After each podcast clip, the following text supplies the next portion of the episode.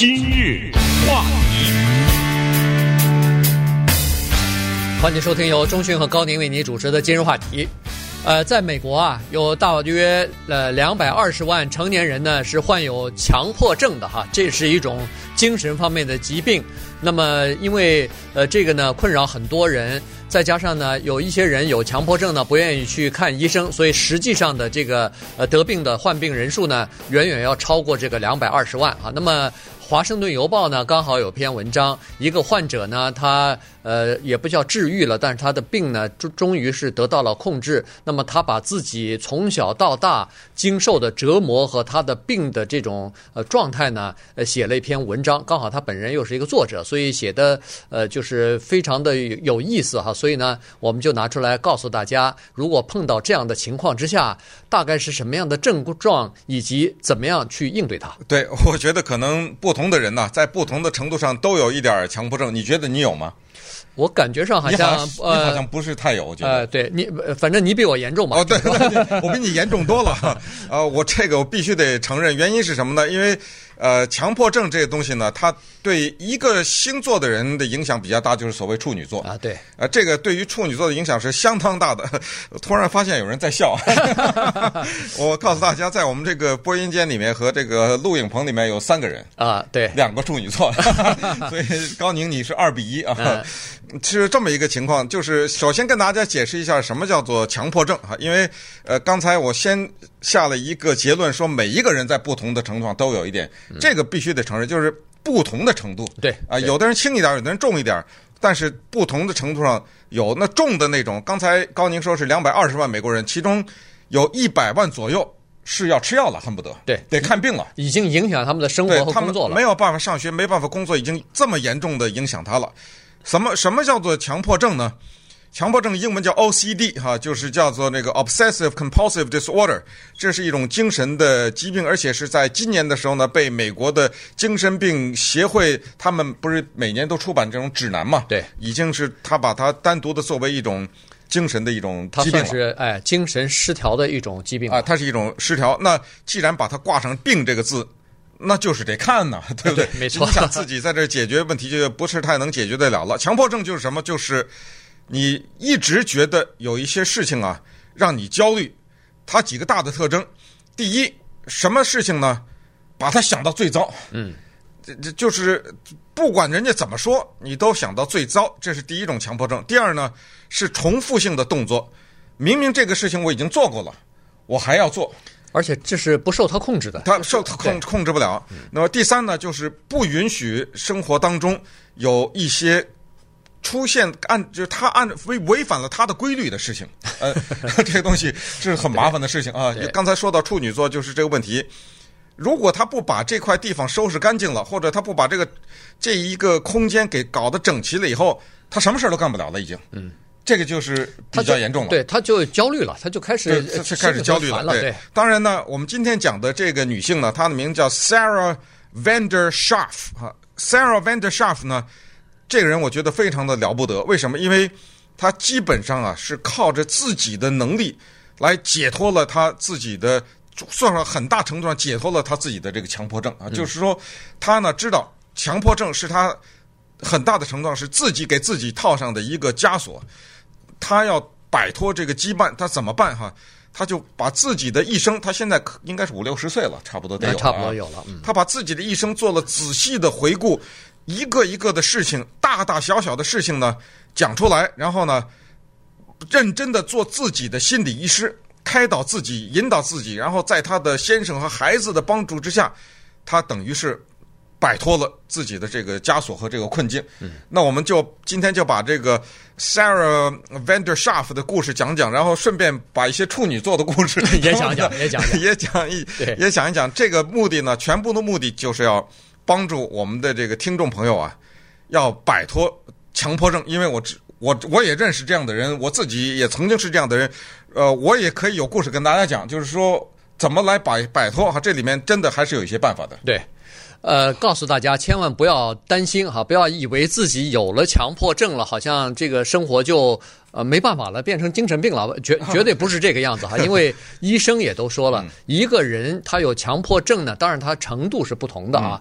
而且呢，呃，一个人有这个强迫症的人，当然我们不是说是非常严重的人，就是有强迫症的症的人，呃，开着大卡车满街到处乱跑，正常工作、正常生活、正常和人打交道的人多的是。不是满街乱跑就已经不正，已经不正常。呃，反正就是说 不影响工作的人是非常多。嗯，而且呢，在人生的不同阶段呢。他这个病啊，呃，程度也有所不一样，有所改变啊，所以大家不要担心。当然，如果要是病比较重的话，呃，要看医生啊，这个一定要呃寻求呃专业方面的这个咨询，这个是可以治疗或者至少是可以让你摆脱这种症状的。那好，我们就回到这篇文章啊，这个他了不起的原因就是说，他从小学三年级开始啊，就开始回顾，把他大大小小想能能够记起来，他认为说比较重要的一些环节呢，就告诉我们了。他说三三年级的时候，他记得他就有一些焦虑症了，原因就是说那个时候他大概。是在呃上小学的时候呢，要等那个校车，等校车的时候啊，他就呃这个小学生真的是不得了哈，带两块手表，然后带一个像是闹钟似的，呃，就是闹钟，哎，就是就是，然后两块手摆一个闹钟啊，哎，就是带着这个三个东西呢，就等这个校车了。因为为什么他要带这么多东西，然后对出门出家门之前要对好时间呢？他就是等了，他就说这个校车，学校方面说，呃，这个呃早晨的六点五十分要到，那我就要看着，到底五六点五十分没到的时候，他这小脑袋小脑袋里头就已经开始焦虑了，说，哎呦，今天会不会是天气不好？今天会不会是这个司机生病？今天会不会是因为什么原因这校车不来啊？对。他这个焦虑实际上从头天晚上睡觉可能就开始了，是因为当他想到第二天早晨他可有可能误了这个校车的时候，这天晚上的觉有可能被毁掉啊。这个一个三年级的一个孩子从小呢就可以看出来，他以后长大了以后啊，他会被哪些事情所骚扰。有一些人我们真的是很羡慕他们，再大的事儿他也不是个事儿 啊，我就给你往死里迟到。我就让你等我，对不对？我你怎么着？我他这种人，我我不是在鼓励这种人或者表扬这种人，但是有的时候是令人羡慕。第二天有一场重大的比赛，或者是第二天要在一万个人面前弹钢琴，这一天晚上睡得比什么都香。哇，这种人的心理素质确实让人敬佩。那没错，没错，这个没办法，这个需要大量的，我觉得是自我的心理调整和这也需要训练，也和和和一些心理上的训练。当然，这个训练我还是强调。作为一个过来人，呵呵，就是自我训练和自我的这种培养是非常重要。你不能指望别人。有的时候，好，那么他呢，三年级的时候发现这个情况是他妈妈发现了，他妈妈发现自己的这个女儿有问题，怎么一个三年级的孩子要两个手表，而且闹啊，就是你不给他弄，他跟你闹，要还要带一个闹钟，不再一问是怕那学校迟到了。我觉得呢，他妈妈是注意到了这一点，但是没有太重视。在这里，我们也告诉大家，家长哈，如果你有孩子，你发现他这么小的时候呢，就被一些小事所骚扰，就被一些小事让他感到焦虑的时候，作为家长，你要不遗余力的呢，从心理方面，甚至是以身作则，就有的时候就让他迟到。我就不是鼓励那个什么，我就是说，一一定要想办法扭转他这个东西。刚才提到处女座，因为处女座有这个问题。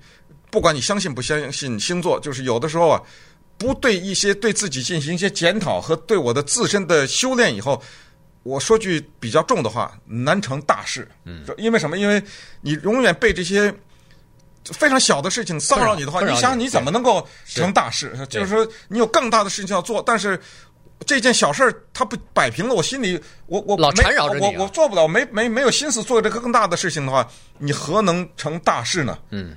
别说成大事，呃，越来越严重的话，可能会影响你的正常的生活和工作了哈。所以呢，这个是家长需要注意的。那稍待会儿，我们再来看看他还有哪些例子，有些呃非常值得借鉴的哈。因为家长啊，一定要注意，呃，稍微严重一点的时候呢，自己摆脱不了或者自己帮助不了自己孩子的时候呢，就要请这个专业的人士，请医生来看了。对，当然了，我们除了把他们的症状，或者是我们认识的人，甚至是自身的一些症状讲给大家之外呢，也不是说只是讲这个玩意儿让你听着好听，而且可能还会给你建议一些具体的办法，是对吧？就是说，如果你真发现你有这个问题，或者你的孩子有这个问题，其实还是有一些具体的办法的。但是，先决条件是您不能走啊，得继续听啊，对不对？今日话题，欢迎继续收听由中讯和高宁为您主持的今日话题。这段时间跟大家讲的呢是强迫症啊，当然了。呃，这段节目呢比较精彩，原因是呃，中迅要跟大家分享一下他的 这个强迫症的这个症状啊，然后大家投票看看他要不要请那个去看那个专业医生，啊，因为我有强大的那个心理的素质，而且我进进行了多年的自我的修炼，所以终于成功的解脱了强迫症的羁绊和枷锁。好，好 呃，那么这个作者啊，在《华盛顿邮报》刊登这个呃文章的这个作者呢，他就说了，他说，呃，三年级的时候他不是这个等校车焦虑嘛，稍微大一点的时候呢，又有新的问题了。呃，有个老师呃，因为艾滋病呢就死亡了啊，去世了，这事儿对他打击特别大，原因就是他突然。感受到说，在生活当中啊，呃，这一刻还是正常的时候，下一刻就变得危险了，嗯，呃，死亡就出现了，黑暗就出现了哈。所以呢，再加上他在纽约的地铁里头呢，也遭遇到袭击啊，所以呢，这个事儿呢就更加深了他的这个恐惧。一个人他不太敢敢去黑暗的地方，包括电影院，他不太敢去啊。然后呃，小事呢就会让他感到非常的呃焦虑啊。你比如说。发烧了，突然他就会想到，哎呦，这发烧会不会是脑膜炎的症状啊？对，呃，医生给他配了药了，看了医生，人说不是脑膜炎，配了药了，他马上就会担心。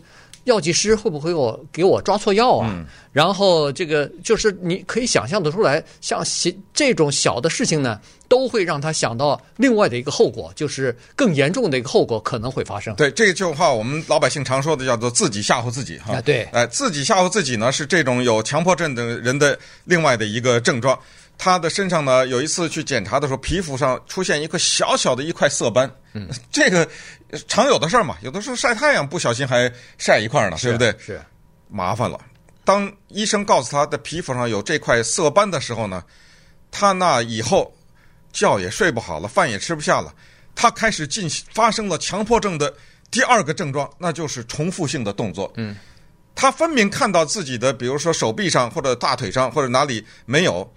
但是不放心，二十分钟以后再看一下检查。对，他全身的看自己的皮肤，那个时候他已经结婚，他还让老公帮着看，因为后背可能有些地方看不到，帮着看，就说我我完了，怎么完了？我这个皮肤癌了，得了。对，他就先把这个事儿想想的最糟糕，然后呢，他在一年里面曾经一度是换了四个皮肤科的医生，因为每次当一个皮肤科的医生告诉他没事儿，我们查过了，你这个不是皮肤癌，对。这不是皮肤癌，但我身上其他地方可能还有一块。医生说没看到啊，那你没看到，说不定今天没有，明天哇，这件事儿把他就是皮肤上这一块色斑，把这个事儿折磨的是死去活来，然后就是到恨不得就是弄了好几年都不行，他就一直觉得他皮肤上怎么会有一个色斑，原来没有，现在有了，这是哪来的？那么，既然这个地方可以有，那么那个地方可不可以有？哇，这以后你想想，这个人还能行动，还能行有正常的行为吗？你知道吗？没错，没错。所以呢，他老认为说这个医生没有检查彻底，可能是误了某些东西了，所以他就换医生，一下子换了四个。所以，呃，这个已经到了他的这个恨不得是极致了哈。啊、嗯呃，每天都要让先生来检查身上有没有这个呃叫。就是色斑一样的，或者是黑的这种呃痣啊，呃会不会长出来哈？所以呢，他非常焦虑。以后凡是出去，只要出去，他全身全部遮好，不啊不能晒太阳了。哪怕晒一点太阳的地方，眼睛、面孔不能遮啊，防晒油全部擦的，就涂抹的武，就是全副武装啊。他已经到这种程度了。然后呢，他的这个呃症状呢出来以后，就一直会担心，哎呦，我这个熨斗关了没有啊？嗯，呃，我这个炉子关了没有啊？就是门关了没有？锁了没有？对，过个二三十分钟，他就去检查去。过二三十分钟就检查，对自己就完全失去信心。你想，在这种情况之下。他怎么能够正常的工作呢？这一下又到了，就是他那个大学大学就就是快要呃考大学，还是考大学之后吧。反正有一次呢，他说有一个非常重要的一次活动呢，这时候呢，他的病呢就开始出现了这个恨不得是从量变到质变的这么一次呃，他终身难忘的这次经历。嗯，对，他呢喜欢演戏，呃，在年轻的时候呢是很有表演才能的。所以呢，他在学校里面是参加各种各样的戏剧班呐、啊，然后甚至呢一度参加到了全国的表演比赛了啊、呃，他已经一路。过关斩将啊，靠着他的这个在一些就是精彩的个人表演。所谓个人表演，因为你要参加比赛的话，你不可能去把整个的一个话剧跟另外一个话剧比赛。就个人的表演呢，这个英文他们管这种叫做呃，就是 monologue audition，就是什么叫独白，就是一个人站在舞台上表演一段独白，著名的话剧当中的独白。然后呢，下面评委评呃评审呢给他评分，他这个表演特别的棒，然后一路呢就进到了全国的最后的总决赛。在那一天晚上，他十七岁。顺便说一下，按照他做的这方面的研究呢，这个强迫症的很大的的发病率的时间是十九岁。嗯，他说，其实我那个就爆发的时间，一般的人说是十九岁。他说我离那个强迫症爆发的时间，我当时当然是不知道了哈，还有两年。我十七岁，然后呢，马上要第二天要进入到全国的表演比赛这个这到过程当中去了。那天晚上呢，他说我清楚的记得。我洗个澡，洗澡的时候呢，他当然浴池是大理石的嘛，啊，他站在那个大理石的那是冲淋浴。他说这个时候完全不知道从哪里来的一种焦虑和一种恐惧，排山倒海一样就来了。他说我当时啪的一下就被这种恐惧和这种焦虑击倒，我一个人一屁股坐在这个大理石上是失声痛哭啊，啊，我就不知道我为什么要哭。我不知道我恐惧的是什么，我不知道我怕的是什么。我回想我自己的一生，我过关斩将，我每一次的比赛，我的独白都是那么的优秀，换来那么多掌声，换来那么多高的评分。我明天就要去参加这个比赛，我有什么可怕的？我哭什么？没有办法，他就是控制不住。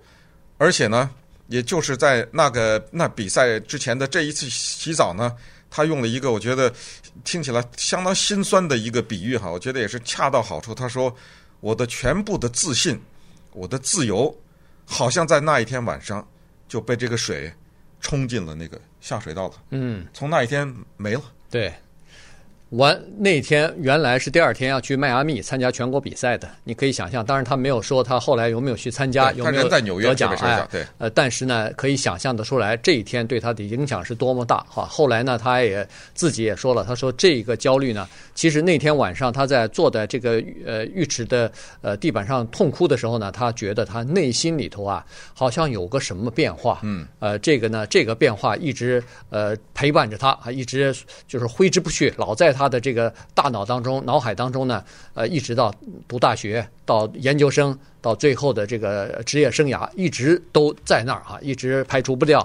他说，其实有的时候你没有办法衡量，没有办法想象，一这种病啊。这个强迫症啊，对一个人的心灵和创作力的扼杀是多么的那个多么的大哈，因为因为它干扰你嘛，对，干扰你。你，而且这不是可以量化的，这不是说啊，呃呃，你的创作力损失了三成或者五成，它不是这样子的，对，所以呢，他原来是特别喜欢呃表演，因为在表演当中呢，他有个再创作的过程，是，他呢就特别。在这里头呢，他就是觉得如鱼得水哈，他的这个再创造呢非常的好，非常的棒，得到很多人的肯定，他自己也从中得到很大的乐趣。但自从这个这个强迫症来了以后呢，他觉得他第一没自信，第二从这个里头再也得不到乐趣了。对，然后好死不死呢，也在在这个时候发生了在纽约地铁车站两个男的持枪抢劫的这件事情。那对，那这对于一个有焦虑症和忧郁症的和和不是忧郁症和这个强迫症的来说。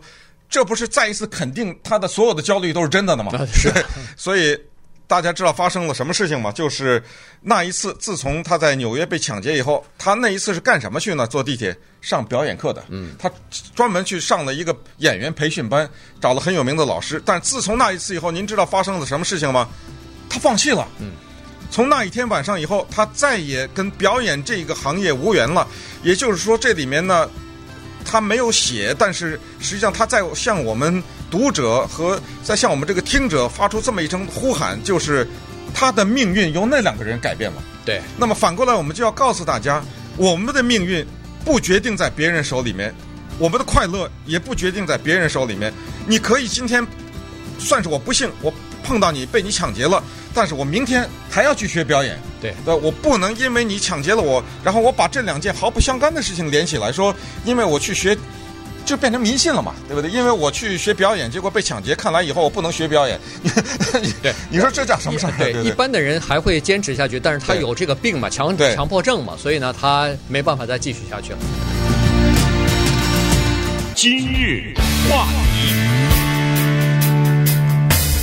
欢迎继续收听由中讯和高宁为你主持的今日话题。这段时间给大家讲的呢是强迫症啊，这个一个有强迫症的作者呢，他把自己的这个症状和自己的经历呢写出来，主要是告诉别的人。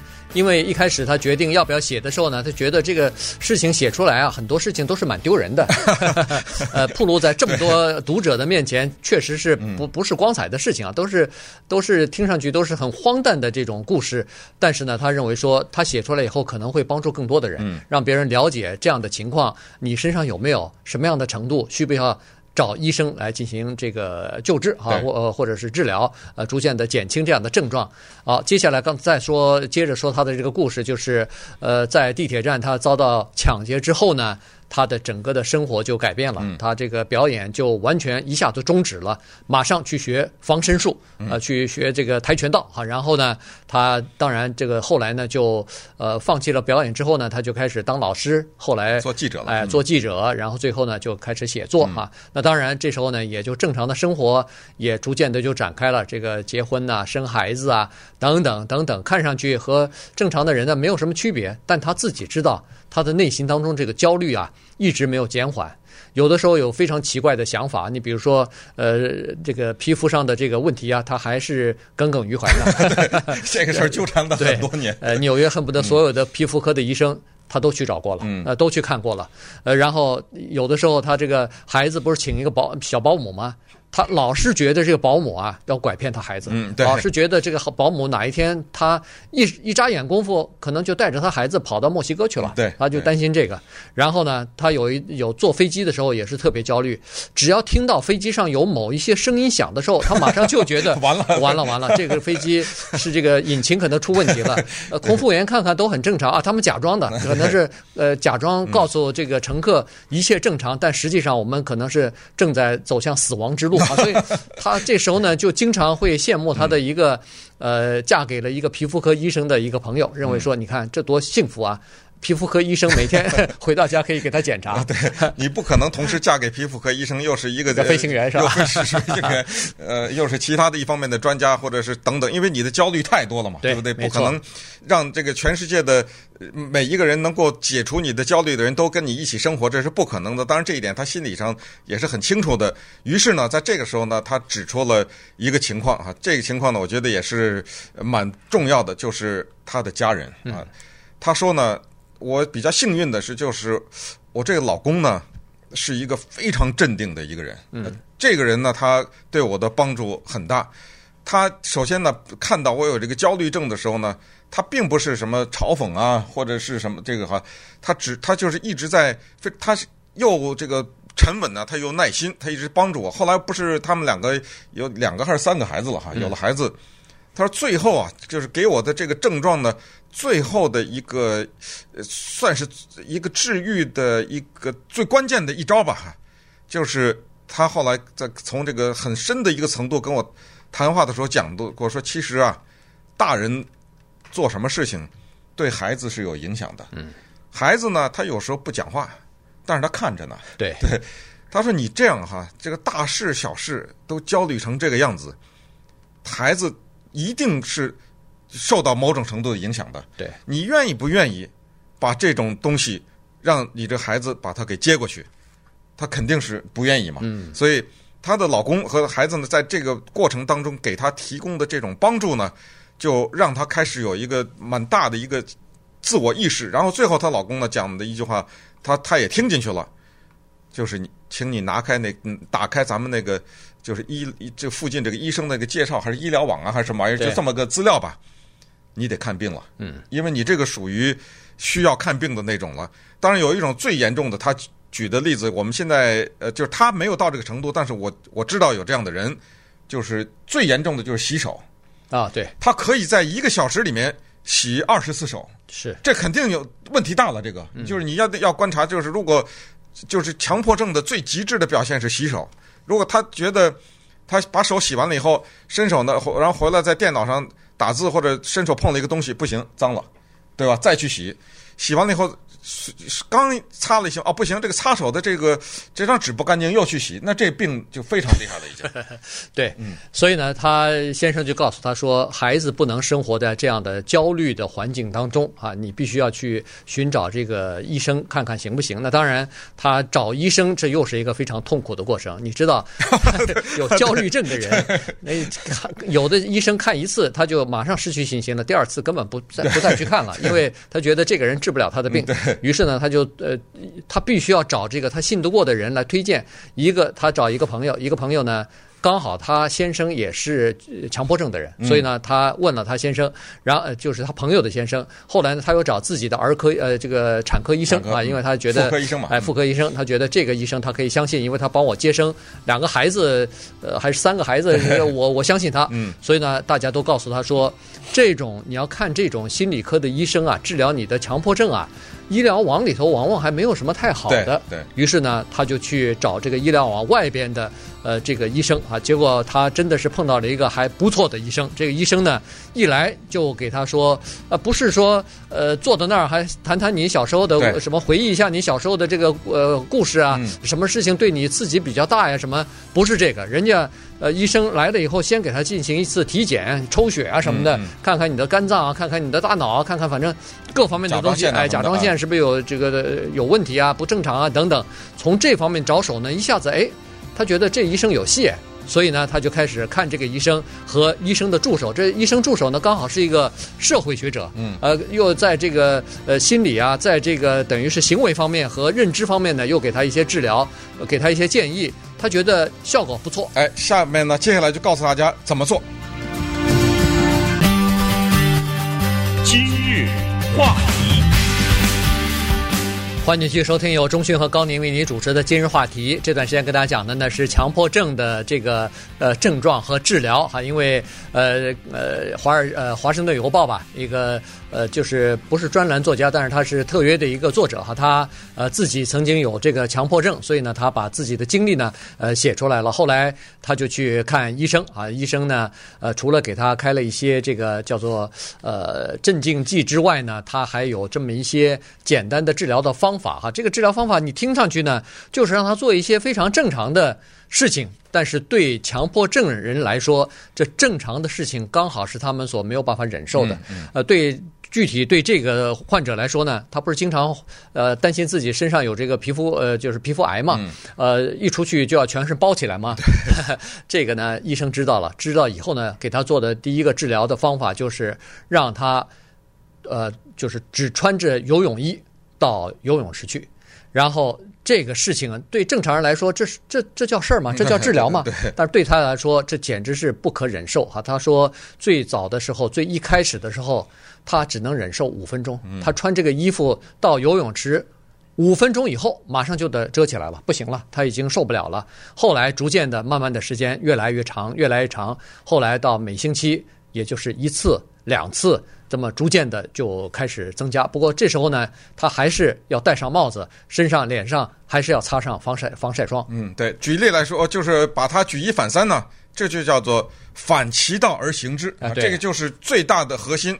呃，说说实话，就包括我本人在内哈，战胜这种呃强迫症的一个最大的一个心理就是反其道而行之。比如说呢？就比如说很简单，就是 我可以举个这样例子，可以举无数哈，但是我可以举一个，我就先把这个呃重点就是说呢，就我来说，过去什么东西让我不舒服，嗯，我就不舒服。就让他啊，就让他不舒服，就这么简单。啊、就是说，呃，一些小事儿哈骚扰我，比如说这个呃，一个就是不把就刚才举的这个例子，不把这个一个地方弄整齐了以后，没法做做事。比如说，这是一个处女座的一个比较典型的，对不起，我偏让他乱着。嗯，我是故意的。我我跟谁过不去呢？我跟我自己过不去。对，你一个人，你必须得先跟自己过不去。